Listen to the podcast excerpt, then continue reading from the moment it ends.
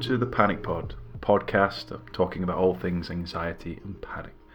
This is episode five, and we're going to be looking at talking about panic attacks and what they are and what you can do about them.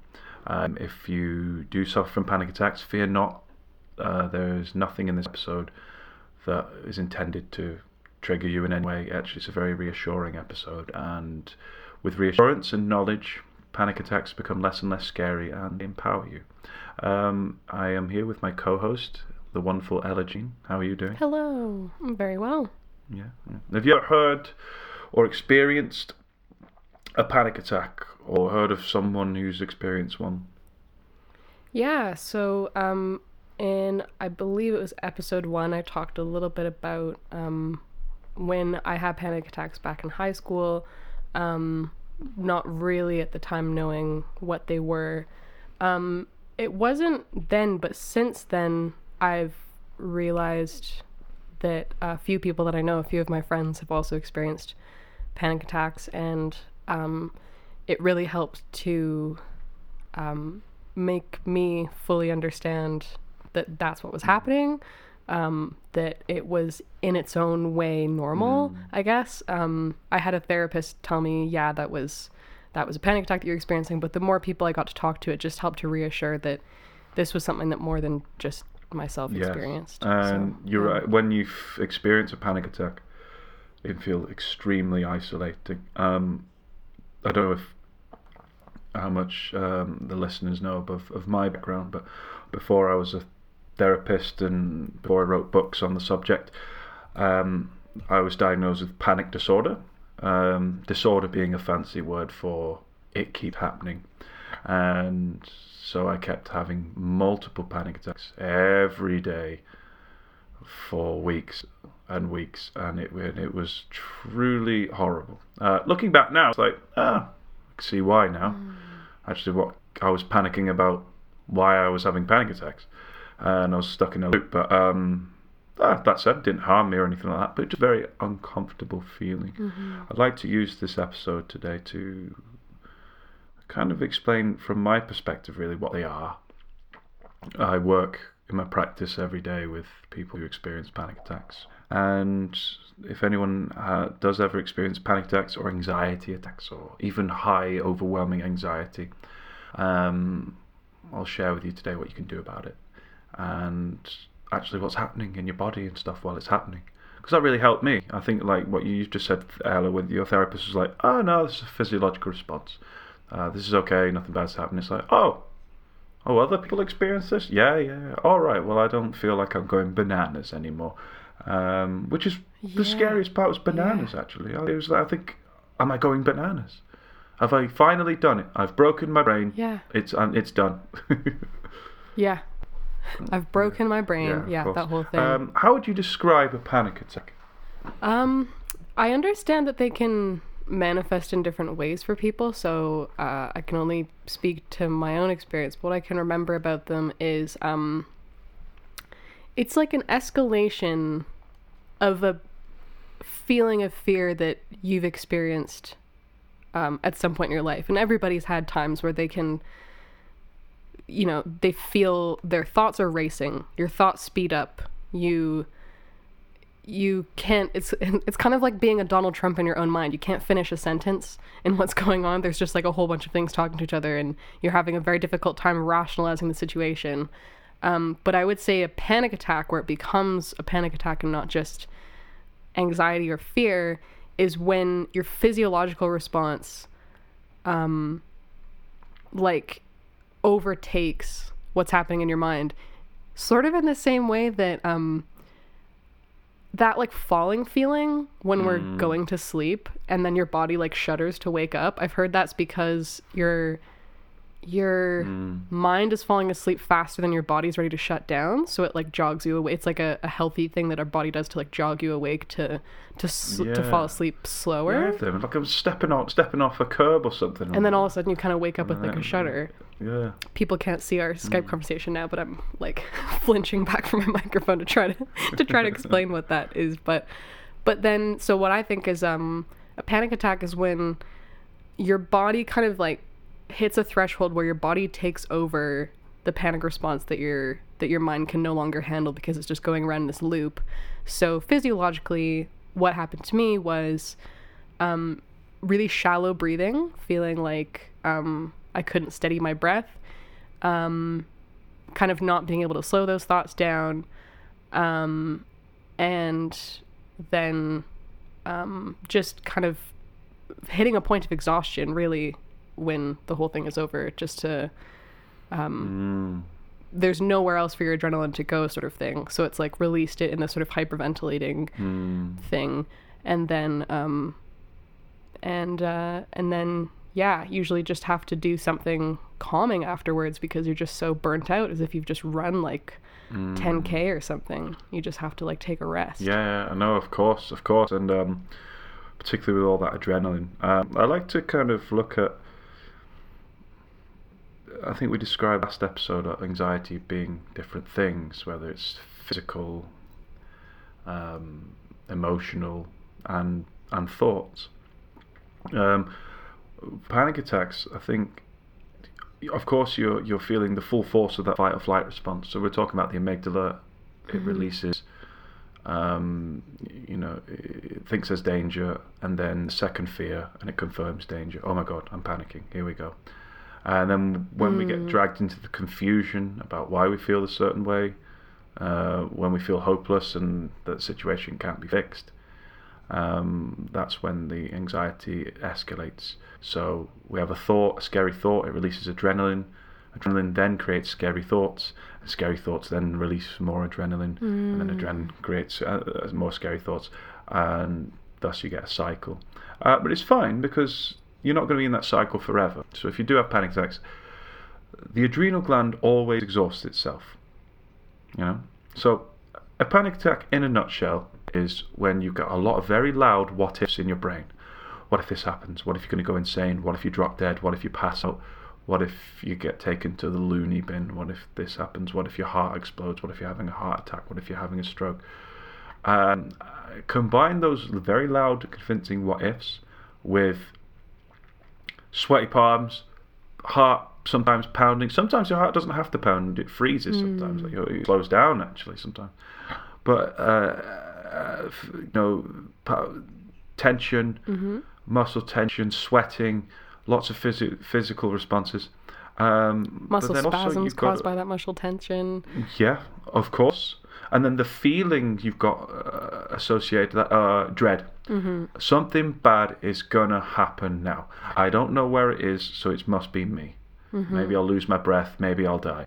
Um, that's why a lot of people end up in A and E because they don't know what's going on. No, all that's happening is really reassuring. It's just adrenaline. It's adrenaline pumping round, and it's got to ha- go through that cycle of response. It's got to just be there. You know, it sometimes it mm. lasts five, ten minutes, twenty minutes, sometimes an hour. You know, um, but it's not hurting you. But obviously, back when I was diagnosed with panic disorder, I had no idea what the hell was going on. Was like, "What's- mm-hmm. this? You know, what's going on? Why do I feel like I'm about to go bananas? So you've got that that feeling of dread, doom, as a lot of my clients call it. I just feel mm. this sense of doom, Josh. I need to, to kind of deal with this. Um, but most importantly, as well, I wanted to kind of look at it as a whole, the phenomenology of panic. And that is when you combine that doom, things are about to happen, the uncomfortable sensations, and the what if thoughts, you end up in a really scary place. And even though rationally sometimes you know this is just panic, you know, this will pass, it always passes. It's impossible, physiologically impossible for the body um, to maintain that level of anxious arousal. But being in that, that's a panic attack. Um, I actually don't like the word attack, you know, really being attacked. Mm-hmm. But um, I call it just an anxious episode. Mm-hmm. I'm panicking. Mm-hmm. You know, but that's kind of what it is. Um, when it, panic attacks become a real problem, is when you have your first one and it frightens you so much that you then are stuck in a, a place of negative anticipation, waiting for the next one to happen. Mm-hmm. And that is a lot of what um, anxiety disorders are about. Dreading where am I going to be when the next one happens? What situation am I going to be in? Am I ever going to be able to do this same thing again? All of those thoughts. Correct. right? Correct, yeah. And ultimately, panic attacks can scare so much that when we begin to fear fear. Mm. Do you remember we was talking about the amygdala in the last episode where the amygdala remembers stuff, it remembers associations, and then it releases adrenaline to let you know it's a warning. Right. So I spoke in the last episode about getting on the tram. Mm. So even thinking about the tram or getting or stepping onto the tram, my amygdala was like, "Ooh, this is dangerous." Have loads of adrenaline, feel really uncomfortable, and have the aforementioned symptoms that um, that I listed before. Um, but to turn it off, you just got to go with it. You know, it's the same with panic. People then start to misinterpret panic as a danger in itself, i.e., I'm losing my breath Mm. i.e., I feel derealization. Um, if you've ever had that, it's a really not a nice symptom. Where you don't feel like you're here, you feel like you're spaced out, feel like you you could hear yourself talk and stuff. It's derealization. It's like a detachment from your surroundings. Uh, people start to associate those normal, harmless symptoms as the precursor to a panic attack. You know, what if I panic? Mm. So you've got panic attacks themselves, or just episodes of panic. If you're like me, I don't really call them attacks. You're not really getting attacked, but also that. Um, given what you know so far, Ella, and you've been kind of enthusiastically jumping in with two feet about learning about all this. Um, what are your thoughts on a panic attack? What do you, how do you think they arise, given what we know so far? Um, well, what you say about um, the environment and the association with that to the amygdala makes a lot of sense because um, I've never been someone who. I've had friends who have that same fear of going on public transport, like the tube or getting an elevator, claustrophobia. That's associated with their panic. I I didn't have that. I had um. I would have. I don't know if you can consider math homework the same like environment, but it was sort of that thing of like regardless of how well I'd paid attention in class that week, regardless of how much I felt like I had done a better job of like approaching that environment, there was something about like I had to get used to as I got older just sitting with it in front of me Mm. and letting my anxious response do its thing and play out was a huge thing for me. And, you know, it might sound silly to some people. Maybe some other people who get anxiety about school assignments or whatever else can really relate to that. But um, the whole exposure effect that we were talking about in the last episode, where you um, acknowledge your anxiety response, put yourself in the environment, and walk yourself through your anxiety response in a helpful, friendly way until it plays out. That was what I had to get used to doing. Sometimes it was even just opening my binder, opening the textbook to where I was supposed to start on question one, and just sitting there, breathing, allowing all those anxiety responses to like do their thing until it Allowing. allowing, allowing. Yeah. Um, so going back to your question, what what was your question? How how an anxiety re- how an anxiety attack finds your, itself, yeah, or just your thoughts, yeah, where it arises. So it sounds like you, when you were experiencing them, if we cast our mind back to, I can't remember, is episode three, the anxiety jug. Where does anxiety come Yeah. from? Well, for some people, they have an anxious response, but for some people, particularly in my life, uh, when my jug was full of stresses and worries. If you've not heard the episode, I'll just quickly go over it. But where Yeah, anxiety comes yeah, from, we all have a, a jug but it's a metaphor, it symbolizes our ability to deal with stress or our coping mechanisms. And every time we have a little bit of stress, we have an anxiety jug or a flask that we pour a little bit in. So you might have money issues or Mhm. you might have relationship issues. Um, the examples that you provided, you're a lot of stress at school, the stress and expectations of exams, and there's a lot of young children and teenagers that have panic attacks around the time of exams because the stress fills into you know fills the jug, fills the jug, fills the jug, and suddenly next thing they're hyperventilating, next thing they're having panic, next thing they're worrying about why they're worrying. Mm. Um, and for me, that's kind of what happened. This anxiety jug, this worry jug, that, that's a symbol for our coping mechanisms. Mine was a, a very difficult time. So I had my first panic attack when I was at work, I think, which I mentioned previously. But actually, what was in my jug at the time was a lot. So I was primary carer for my little brother, who had terminal cancer, and so I had that a lot on my mind when I wasn't at work. Um, but that filled up a lot of the jug. I had money issues. I had relationship issues. I just split up with my partner. Um, I worked in a very stressful job. I loved it, but I used to work with expelled and excluded children in a school. And then you have little things as well, you know, like your bus being on time, or the weather not being great that day, or you just worrying about stuff in your life. Never mind trying to look after your little brother who's very poorly. Yeah.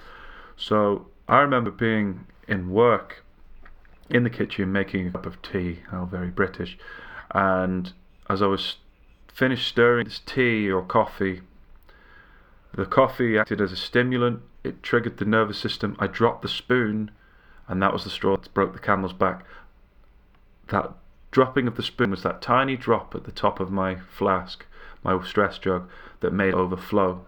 And as soon as that happened, my amygdala could not take the stress anymore. So my amygdala just went whack, have all of the adrenaline I've got. And subsequently, that made me feel derealized. I didn't feel like I was even in the room. I was worrying why I wasn't even in the room. My heart started pounding. I could I could hear myself speak to people. What a very strange sensation that was. Um, I had the what ifs, and then all the physical symptoms, the heart pounding, the, you know, it's it, it's everything. People misconstrue panic as just heart pounding and what. No, panic is is is the thoughts, the feelings, the dread. I just felt like something awful was about to happen. I didn't know why. I'm just making a cup of tea. But looking back on it, that's what was happening, and that's what I do with my clients. Oh, you you set the stage for that and it's like, well, of course, it was just it was waiting to happen. There's all of that stress in your jug going on. Mm. There's all of that going on in your life and just one moment of not being able to hold it all together can just have the whole thing like mm. unravel. And it's so frightening. I, I, I mean, so, So fr- frightening, single-handedly yeah. the most frightening thing I've ever experienced. The reason why it was so frightening is because I didn't know what was happening. So you so you you greatly said, oh, actually, it's about seeing, it's about allowing, it's about um, remembering what my therapist said about just let this anxious response pass. That takes practice though, let's be fair. like you have to kind of mm. know what's happening a few times in order for yourself to mm. have that Oh, process of thought. You almost have to have experienced it once before in order to go, "Oh, this is mm. happening again." Okay, and rationalizing it. Yeah, in, like, definitely. A but way. that's takes courage as well, and it feeds nicely into the last episode. But where do you think avoidance becomes a problem? That's a good question. So let's say I have a panic attack in a shop. and It's a Mm-hmm. true story. I have a panic panic attack in a supermarket, and then therefore I avoid going to that supermarket. Why do you think that becomes a problem? And I'm sure there's listeners of this podcast that go, "Yeah, I avoid certain stuff because I'm afraid of how I'll feel there, whether it's panic or feeling worried or Yes. whatever." Where do you think avoidance plays a Oh man, so funny enough, the same uh, podcast we were talking about the jug initially. This goes back to um, I hadn't heard the jug analogy, but I had listened to um, this. Uh, it was one of these sort of Taoist talks, uh, concept of like Buddhism, Taoism, that type of thing. He was um, talking about how if you hold a glass of water for one minute, it doesn't feel particularly heavy. But if I told you to stand there and hold that glass of water for half an hour, it's going to start to feel heavier. The weight of the water Oh, hasn't yeah. changed, but it's just the longer that you've held it for. And I think Oh, yeah. I think everybody can agree that the longer you put something off, the the greater of a challenge it becomes just because the fact that you're avoiding it. I used It to have becomes this more important. becomes more important becomes more you ask yourself more questions about well why can't i do this like what, what what's like you kind of invent almost more blocks for yourself Mm. as opposed to more solutions and Mm. there's a, a, a quote that i had taped up in my room as a kid which was um i mean a lot of people have heard this i think but if you have to eat a frog it's best not to look at it too long before you have to before you do which is yeah that same thing of like exposure is about jumping over Mm. something like diving into that response Mm. and allowing yourself like being willing to like let your body do the physiological things that it's going to do and know that you're going to survive and it's going to be okay Yes. There and behind all of that emotion behind all that emotion You know you're not going to lose your mind. You know it's going to go away. So those two things in itself should be there on the other side of that Of thing course, happening. Of course, and that avoidance. Um, you know, a lot of people maybe listening to this who do struggle with panic. They're like, they might be saying right now, "Yeah, you're right. I know. I know now when I'm calm, it's okay. But when I'm in the middle of anxiety, when I'm in the middle of panic, I feel like, you know, I get, I fall for the same trick, line, hook, line, and sinker, which is, but what if this is the time that breaks you? And so we avoid, and it's about having the mm-hmm. courage to go even go against that, you know, because I mm-hmm. honestly and um, respect and have sympathy for people that have them, but at the same time, you've got to realize they're there because it's the confusion about them that makes it frightening. I've had enough now to know even if I start having mm-hmm. an adrenal flood, which is another way of saying panic attack, I just know, oh, right, well, my body's flooding with adrenaline now. So now my brain is now full of what ifs, and I feel tense and I have a feeling of dread. Okay, nothing new here. Just go with it. And what I say to people and new clients that come to see me, because a lot of them uh, struggle with panic, is that uh, I'm, I'm panicking. What do I do? And don't do anything. What do you mean don't do anything? It's like no, no. If you do something in response to the panic, you're teaching it that it's important. You know, it's the same with avoidance. Don't hmm. avoid it. Just let it be there. The magic rule in my practice is do what you'd usually do. So if you're panicking, try mm-hmm. your best to do what you usually do. You know, it doesn't matter if your breath's bad. It doesn't matter if your heart's going. It doesn't matter if you're sweating, mm. perspiring. It doesn't matter if you feel like this intense feeling of doom is about to, to get you. Don't don't don't engage with it. Uh, try your best not to, and it will mm-hmm. actually pass quicker because you're like, no, mm-hmm. amygdala, shut up. It always comes back to the amygdala. Shut up. I'm not mm-hmm. falling for this. You know, and let the adrenaline throw flow through, and then the mm. cycle will end. and I suppose, Yeah.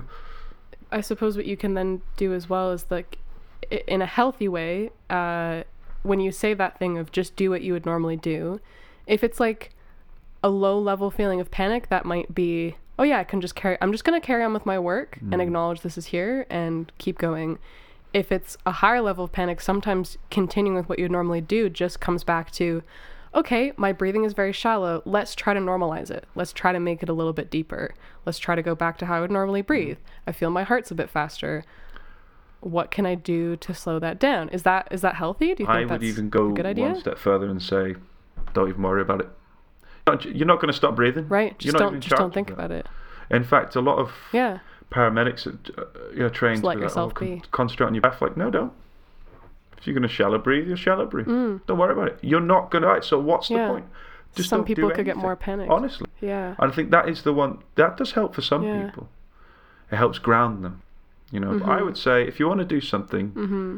keep it in the present until it passes. So for me, if I, I'll share my little tactic now.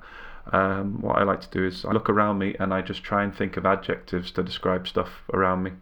So you know, like the shiny pearlescent car. Oh. You know, but people will know when you're anxious. It's so Oh. hard, and that's what's good about it because you take you're sh- literally shifting all your brain activity from around the danger response in your brain to another response, to the creative drawing on memories response, and that actually helps Right.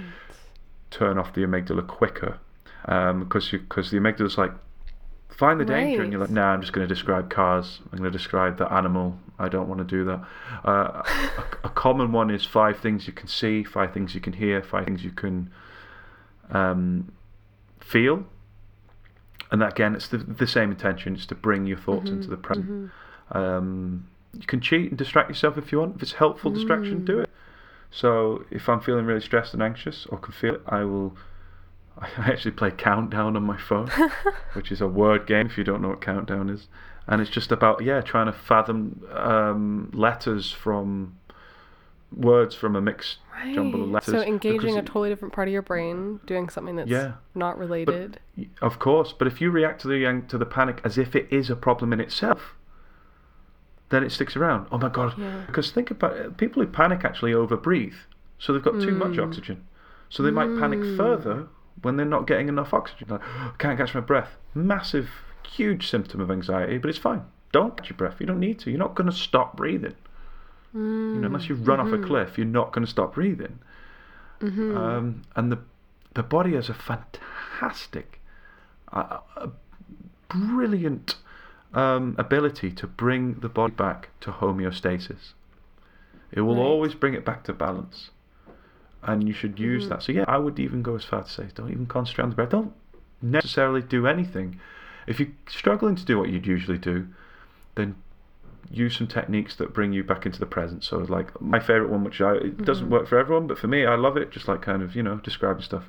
The fluffy, rain-soaked cat, you know, and and I do that enough and commit to it. I start to calm down. Also, as well, scale your anxiety. You know, like if you're panicking, you're a ten. Fine, it's not going to hurt you. But when you start to notice it come down to a six or a seven, go, oh, I'm a six or a seven now. Right. Yeah. You're in the present. You're using stuff in the present to deal with. People with panic get carried away with the very loud screaming what ifs. mm-hmm. What if you're about to die? What if this is going to go wrong? What if your heart explodes? What if you're going to lose your mind? What if you lose control, which is probably the biggest one? Mm-hmm. And I'm like, no, I'm bored of these. I hear these what ifs every time. Mm-hmm. Mm-hmm. You know, so that's what I'd say to people doing that. Uh, and where avoidance plays a part is that you've got to be willing to go to these places and experience it. So This was just one other thing that I that I did want to loop back to and talk about because um, I took a while to also see that um, that how related laziness and fear was for me, or what I what I attributed to just being laziness, Mhm. maybe when I was younger, um, because I think that laziness is a huge like what people consider oh i was being lazy is like a huge part of avoidance like procrastinating is in its own way Mhm. i'm afraid to go towards that thing just to get it over with and to get it done this thing Hmm. takes too much out of me to do so i'm going to avoid it Mm. for a period of time um, and it wasn't until i i was very lucky i got to go to a workshop with this guy jamie catto who's written a book um, called uh, insanely gifted it's sort of another uh, transliteration of taoism buddhism practices into just like stuff you can do Mm. with your everyday life like a bit about managing anxiety but just sort of yeah, mindfulness, meditation, a few different things in that book. And people would often bring up in this workshop, but but don't I have a part of me that's just like the lazy part of me? And he's like, I refuse to believe that any of us have laziness because I think that your laziness comes from some sort of inner voice that's telling you what you're not doing right. So you just don't even approach that thing. Yeah. And that And it could be part of being Good lazy. homeostasis as well. If you, yeah, yeah, like good lazy is yeah, your homeostasis when you just come back to there's nothing to do. And like we should indulge lazy. yeah, good laziness. Like when we should be indulging in laziness is like at the end of the day, you know, at Mm. the end of your workday, you've just done a whole bunch of stuff. Now is a good time to be lazy. Like go be lazy. And what I found as well, a lot of people who experience panic attacks, they don't kind of perceive or conceptualize um, laziness as that, as yeah. much needed return to a state of homeostasis. They just keep chasing the shoulds. Uh, again, we, we can do a whole episode on that, several on shoulds. Um, but yeah, how, the, how they they beat themselves up. Oh, you're panicking because you're not doing enough in your life, and etc. And actually, it's the opposite. You know, if That's like rationalizing your panic in a really negative Yeah. way. It's like doing a very unhealthy rationalization of your own panic to say that it's because you're not doing enough, not because you're exposing yourself yeah, to too and much. what you were talking about in the last episode as well, that, that you've got to be on your own side. What's the point in doing that? And, and yeah. that- in that internal dialogue is very important, and particularly when having panic attacks. Um, but yeah, if I was saying short piece of advice for anyone at home if they are listening, if they are experiencing panic, attack, panic attacks, or knows anyone who experiences panic attacks, um, reassure them it's okay. It's just adrenaline. It's the amygdala's fired off for danger response. It's a false alarm. That's a good term. It's a false alarm. hmm It's a false Go alarm. Go with it. Don't engage with it. Don't even worry about your breath. If you, if you feel like crap, that's fine. You Hmm. know, that's absolutely fine. It will pass. It always does. And the body always brings Mm. you back to that to that state. It's not forever. Don't get drawn Mm. in by the what ifs. What if this doesn't pass? What if this is me now forever? I fell for that many a time. Um, what if I'm about to die? Um, hence why so many people might end up in A and E or the hospital. My cousin Akira, she is a paramedic, and she, um, the amount of people with anxiety that she ends up having to kind of bring in when they're just having an anxiety attack. Um, but yeah, Man, and if people were more educated and knew that this was the physiological Mm. response, like that might not even end up in that situation. If you just had people around you also to to recognize you're having a panic attack, you're you're Mm. alive, you're okay, yeah. bring it you're on. gonna be fine. Don't avoid it either. Just bring it on. When you when you know what's going Yeah. on, you observe it. It's not that scary. Oh look, there's those what if thoughts. Mm-hmm. Oh look, I'm sweating. Oh look, my Mm. heart rate's elevated. You know. Oh look, I feel like, like something bad's gonna happen. Yeah, it's a false alarm. It's a bit like here's an analogy for you, and and we'll include it on that because I don't want it to. Here's an analogy. Let's say your partner is about to change the batteries in your fire alarm, but you're busy and you're doing some work. Now your partner comes in to you and says, "I'm about to change the batteries in the fire alarm," and then going subsequently going to test that fire alarm. Now you're doing your work and you've got a deadline, you've got to do it, but you're like, "Okay, yeah, sure." Ten minutes later, you hear the fire alarm, and it's loud, it's piercing, it's distracting, and you can't quite concentrate. Do you get up and run and try and look for the fire? Or do you say to yourself, I knew this was happening, I'm still going to probably do some work despite this, this ringing? and it's gonna be that's distracting, exactly- and that's okay. Yeah, you don't need to tune into it. Don't need do to you? tune in. Like, don't need to tune into it. That's what the great Sally Winston said to me. Um, a fantastic author and uh, who's a doctor in the field of anxiety disorders, and she said, "Just don't tune in. Hmm. You know, just don't tune in. It's going to be on. It's like an annoying kid just chatting in the corner. You're not going to listen to everything it says. says them. My, my my clients who are, who are parents. I'm like, do you listen to every word your child child says? They're like, no. Well then, because you choose chose not to tune in. Do the same with your panic. Don't tune in. Let it pass. Don't tune in. Cool. Any concluding thoughts, Ella? I love that. I think that's a very useful, um, if one of the many mantras that you could use when you're experiencing anxiety the next time is don't tune in. Yeah. It's happening. Mm. It's a choice to tune in. Don't tune But in. But do tune into this podcast. Uh, oh, please make sure you continue to tune Yeah. in to Oh, Panic yeah. Con releasing episodes. Oh yeah, and again, the email is talk at thepanicroom.co.uk. Any questions for Ella and I, we will answer them, uh, no matter how obscure they are. I mean, try and keep them anxiety uh, related to anxiety and mental health, but we will answer anything. I don't mind at all. Um, Hey, and let's get the ball rolling. If you've been listening to the podcast and you like it, you have a favorite episode, send that in. Tell us what you've enjoyed. Even just that can help a direction that we go. Um, or if you have, like, oh, I'd love if you guys talk about this one day. Send stuff like that in. That would be awesome as well. Because we are, it is a bit nerve wracking, actually, isn't it? You're just going to throw this out there and see what see what people think. For sure. Let's just start the ball rolling and Yeah. people can just Yeah, say anything. Yeah, ask ask what Ella's favourite food is, or, or something like that as well, or ask a deep question. Anyway, Sure. Thank you for listening. Um, we'll be back next time with episode six, and look forward to catching up with you then. Thank you very much, Ella. Great talking to you, Josh. See you then. Bye bye.